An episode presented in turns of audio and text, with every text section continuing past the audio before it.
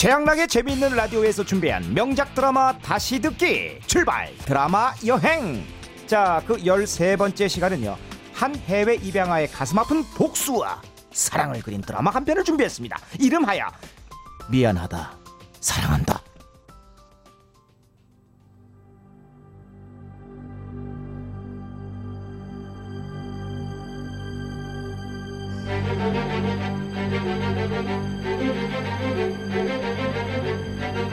드라마의 첫 장면은 캥거루가 뛰어노는 호주 시드니에서 시작됩니다. 먼저 남자 주인공이죠. 갓난아기 때 호주로 입양된 청년 소지섭 극중 이름은 차무혁입니다. 돈 많이 벌어가지고 한국에 가려고요. 불쌍한 우리 엄마 만나서 좋은 옷도 사주고 집도 사주고 그럴 거예요. 엄마, 내가 가서 엄마 호강시켜줄 테니까 5년만 기다려. Just five years. 오케이?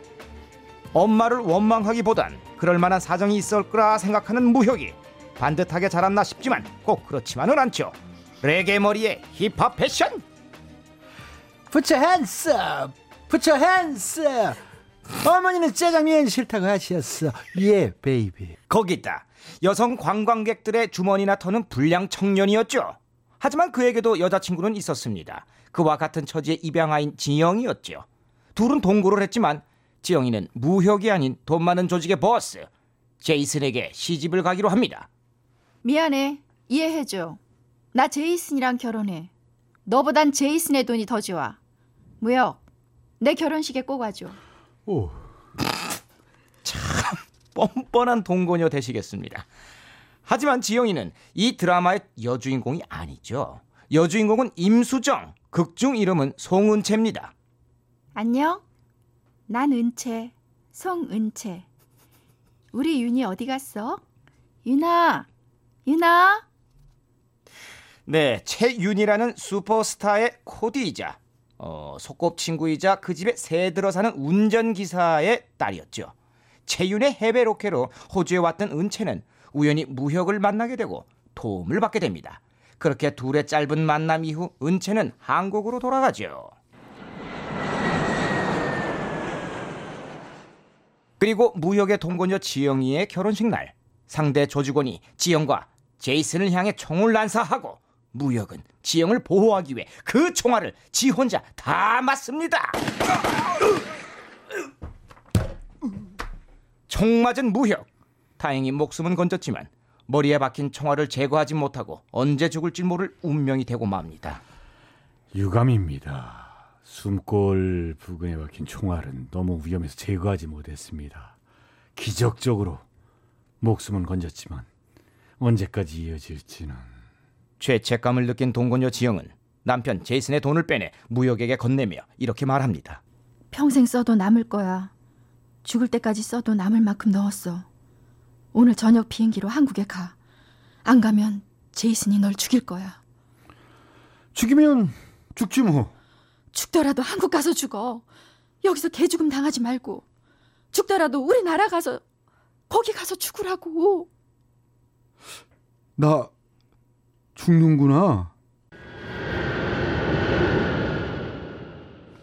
그렇게 시한부가 되어 쫓기듯 한국에 오게 된 무혁. 아침마당에 출연해 가족 찾기에 몰두하지요. 하지만 찾은 건 지적 장애인이 된 쌍둥이 누나와 조카뿐. 그리고 수소문 끝에 자신의 친엄마를 찾게 되죠. 한눈에 들어오는 부잣집. 이런 집에서 살고 있다고? 이렇게 좋은 집에서 윤아, 우리 아들 윤아. 엄마랑 외출해야지. 윤, 우리 아들. 엄마 팔짱 껴야지. 우리를 버리고 이렇게 살고 있었다고? 네. 무혁이의 생모는 다름 아닌 슈퍼스타 윤의 엄마. 그러니까 여주인공 은채의 주인집 사모님인 오드리 여사 되겠습니다. 무역은 한때 잘 나가던 여배우이자 부잣집 마나님으로 살고 있는 엄마를 보며 복수를 하기 위해 자신의 동생인 윤의 매니저로 들어갑니다. 어? 아저씨가 어떻게 윤이 매니저로 왔어요? 설마 내가 좋아서 호주에서 따라온 거예요? 치, 이쁜 건 알아서. 근데 저는 좋아하는 사람 있거든요. 난 우리 윤희밖에 없다고요. 뭐래?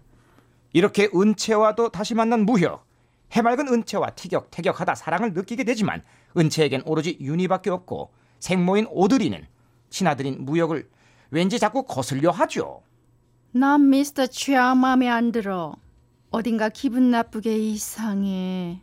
유나, 미스터 취아 그만두라고 하면 안 될까?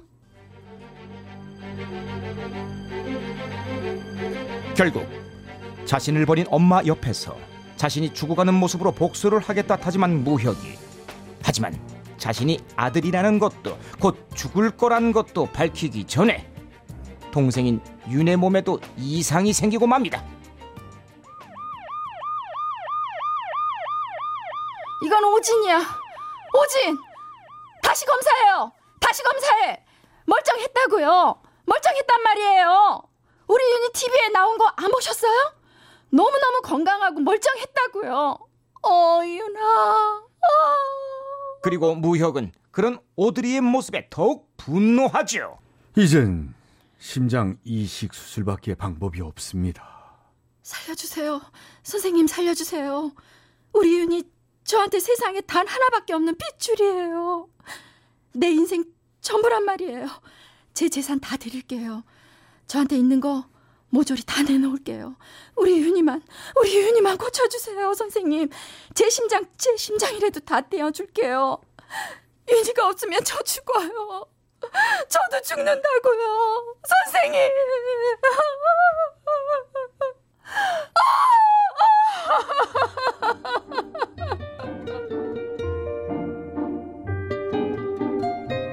이 모든 걸 지켜본 무혁이 치미는 분노와 절망감에 더 큰 복수를 결심합니다. 그 복수는 바로 자신의 심장을 윤희에게 이식해주는 거였죠.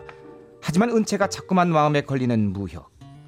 은채는 무혁의 그런 속도 모르고 윤희가 아프다는 이유로 며칠째 밥도 안 먹고 엉엉 울고만 있었죠. 그 장면이 바로 이 드라마의 최고의 장면이 바로 이 장면입니다.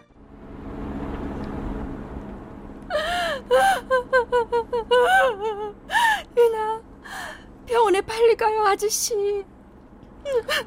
너 청개구리냐? 무슨하겠다 그만 울어 좀. 윤이 어떡해. 너 자꾸 울면 내가 너 확 데리고 산다 그냥. 차 세워줘요. 밥 먹자. 뭐래도 일단 좀 먹자. 뭐 먹을래? 차 세워달라고. 밥 먹을래? 나하고 뽀뽀할래? 밥 먹을래? 나랑 잘래? 나 차문 열고 뛰어내린다. 밥 먹을래? 나하고 살래? 아니면 밥 먹을래? 나랑 같이 죽을래? 아유 머리야 갑자기 쓰냐 여기서 잠깐 드라마 미안하다 사랑한다의 OST 박효신 씨의 눈의 꽃 듣고 계속해서 이어갑니다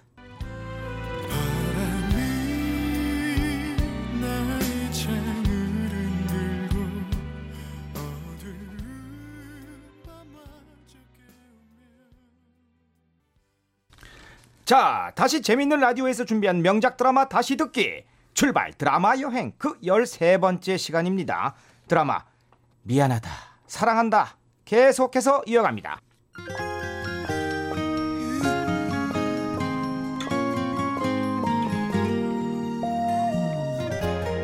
밥 먹을래? 나하고 뽀뽀할래?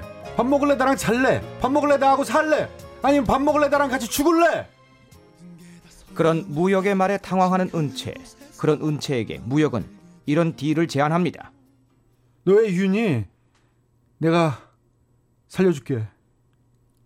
아저씨, 그러니까 앞으로 오지 마. 너 우는 꼴 눈을 뜨고 봐줄 수가 없다. 못생겨서 쉬렉 같아. 내 심장 윤이 준다. 됐냐? 아저씨. 내 심장 떼서 윤이 줄 테니까 너 나한테 올래? 내가 살아있는 시간까지만 나한테 올래? 뭐라고? 너도 좋고 나도 좋고 윤이도 좋고 윤이 엄마도 좋고 내가 생각해도 진짜 기가 막힌 생각인 것 같은데 개자식. 그래, 네 신장 내놔봐. 내놔봐, 이 자식아. 잠깐 이 욕은 드라마 원작에 있는 욕임을 밝히는 바입니다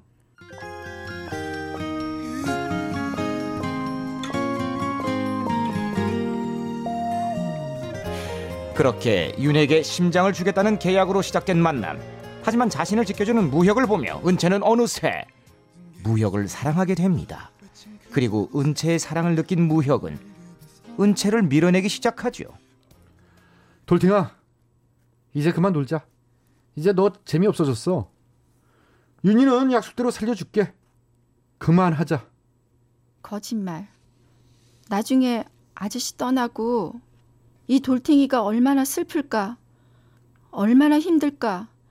그래서 나한테서 자꾸 도망치는 거 다 알아.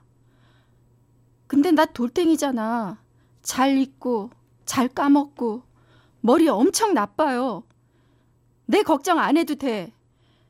아저씨, 그러니까 나랑 놀자. 아저씨, 어? 돌팅.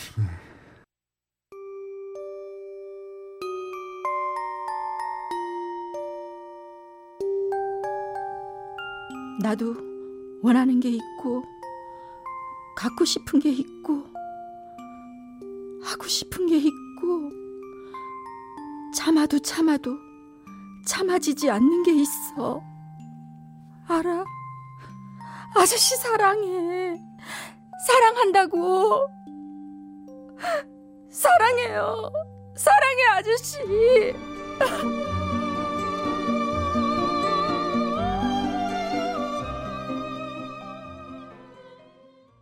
너무도 늦게 깨달아버린 사랑. 그 사랑의 기한 앞에서 은채와 무혁이 슬퍼하던 그때 심장 이식을 기다리던 유는 무혁이가 엄마의 친아들이란 사실과 버림받은 복수를 하기 위해 자신에게 심장을 주려는 사실까지 알게 되죠. 그래서 무혁을 찾아갑니다. 내가 어떻게 형 심장을 받아? 우리 그냥 같이 죽자! 그게 형이 꿈꾸던 복수보다 훨씬 더 멋진 복수일걸? 어머니가 버린 아들이랑 그 아들 대신으로 키운 윤희가 함께 죽습니다! 이러면서 죽자고! 내 대신 키운? 그게 무슨 소리야? 무슨 소리냐고? 그래! 나, 입양아야. 진자식이 아니라고. 피 한 방울 안 섞인 나 같은 놈 때문에 목숨까지 내놓겠다는 사람이 우리 엄마야! 그런 사람이 자기 속으로, 자기 속으로 난 자식을 버렸다면 피치 못할 사정이 있을 거라고, 어? 그랬습니다. 27년 전 출산을 하다 실신한 오들희. 은채의 아빠이자 그녀를 사모하던 운전기사가 그녀가 낳은 쌍둥이를 고아원에 내다 버렸고 그녀는 아이를 사산한 줄만 알고 있었던 거죠. 엄마에 대한 오해가 풀렸지만 너무도 늦어버린 상황. 무역은 무작정 오드리를 찾아갑니다. 하지만 오드리는 무역이 자신의 아들임을 모른 채 윤의 심장이식 수술 약속에 마냥 고마워하죠. 미스터 추어, 우리 윤이 살려준 거 정말 고마워. 내가 그 은혜 잊지 않을게. 저 밥 좀 주세요. 응, 배고파요. 밥 좀 주세요, 아줌마. 밥? 밥 없어. 배고프면 나가서 사 먹고 와. 아줌마가 해주세요. 내가 지금 밥할 정신이 어딨어. 해주세요, 밥! 결국 마지못해 라면을 끓여주는 오드리. 무역은 그렇게 난생 처음으로 엄마가 해준 음식을 먹게 되죠. 나 지금 아들 병실에 눕혀놓고 온 사람이야. 나한테 지금 이러고 싶니? 미스터 추어? 어머니에게 처음이자 마지막으로 받아보는 밥상 앞에서 먹지도 울지도 못하는 무혁. 이를 악물어 보지만 끝내 라면 위로 눈물이 투두둑 떨어집니다.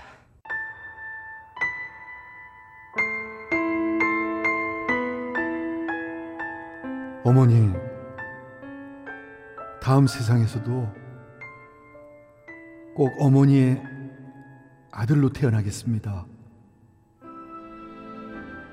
그땐 꼭 어머니의 자랑스럽고 착한 아들이 될게요.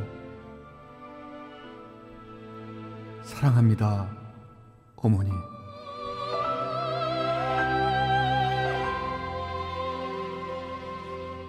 무역은 끝내 자신이 아들임을 밝히지 못하고 오드리가 있는 집을 나와 몰래 큰절을 올립니다. 단 한순간도 당신을 사랑하지 않았던 적이 없었어요. 어머니, 낳아주셔서 고맙습니다.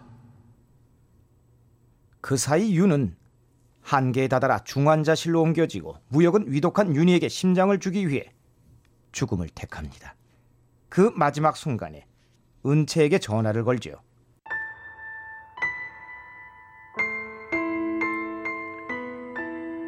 돌팅아, 아저씨, 미안하다. 사랑한다. 사- 사랑해요. 사랑해. 내가 얼마나 사랑하는데 사랑해요. 사랑해. 사랑해요. 마지막 전화를 끝으로 이어지는 무역이의 사고.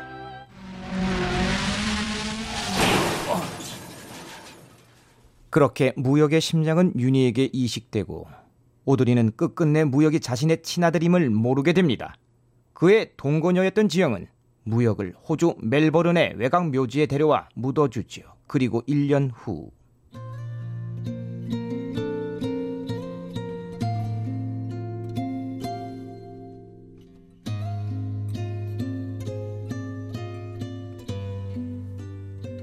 아저씨, 잘 있었어요? 은채가 무역을 찾아옵니다. 무역의 묘지에 엎드려 깊은 잠에 빠져든 은채 얼굴 위로 눈부신 햇살이 쏟아지죠. 그리고 다음 날 호주 경찰은 묘지 앞에서 죽어 있는 한 여자의 시신을 발견하게 됩니다.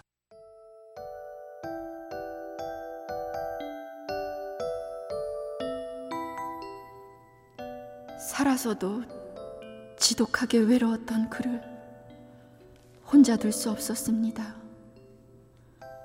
내 생에 이번 한 번만 나만 생각하고 나를 위해 살겠습니다. 벌 받겠습니다. 송은채. 마지막 순간까지도 자신이 친아들임을 밝힐 수 없었던 무혁이 그런 무혁을 죽어서도 외롭게 혼자 둘 수 없었던 은채는 그의 곁에서 죽음을 택했던 거죠.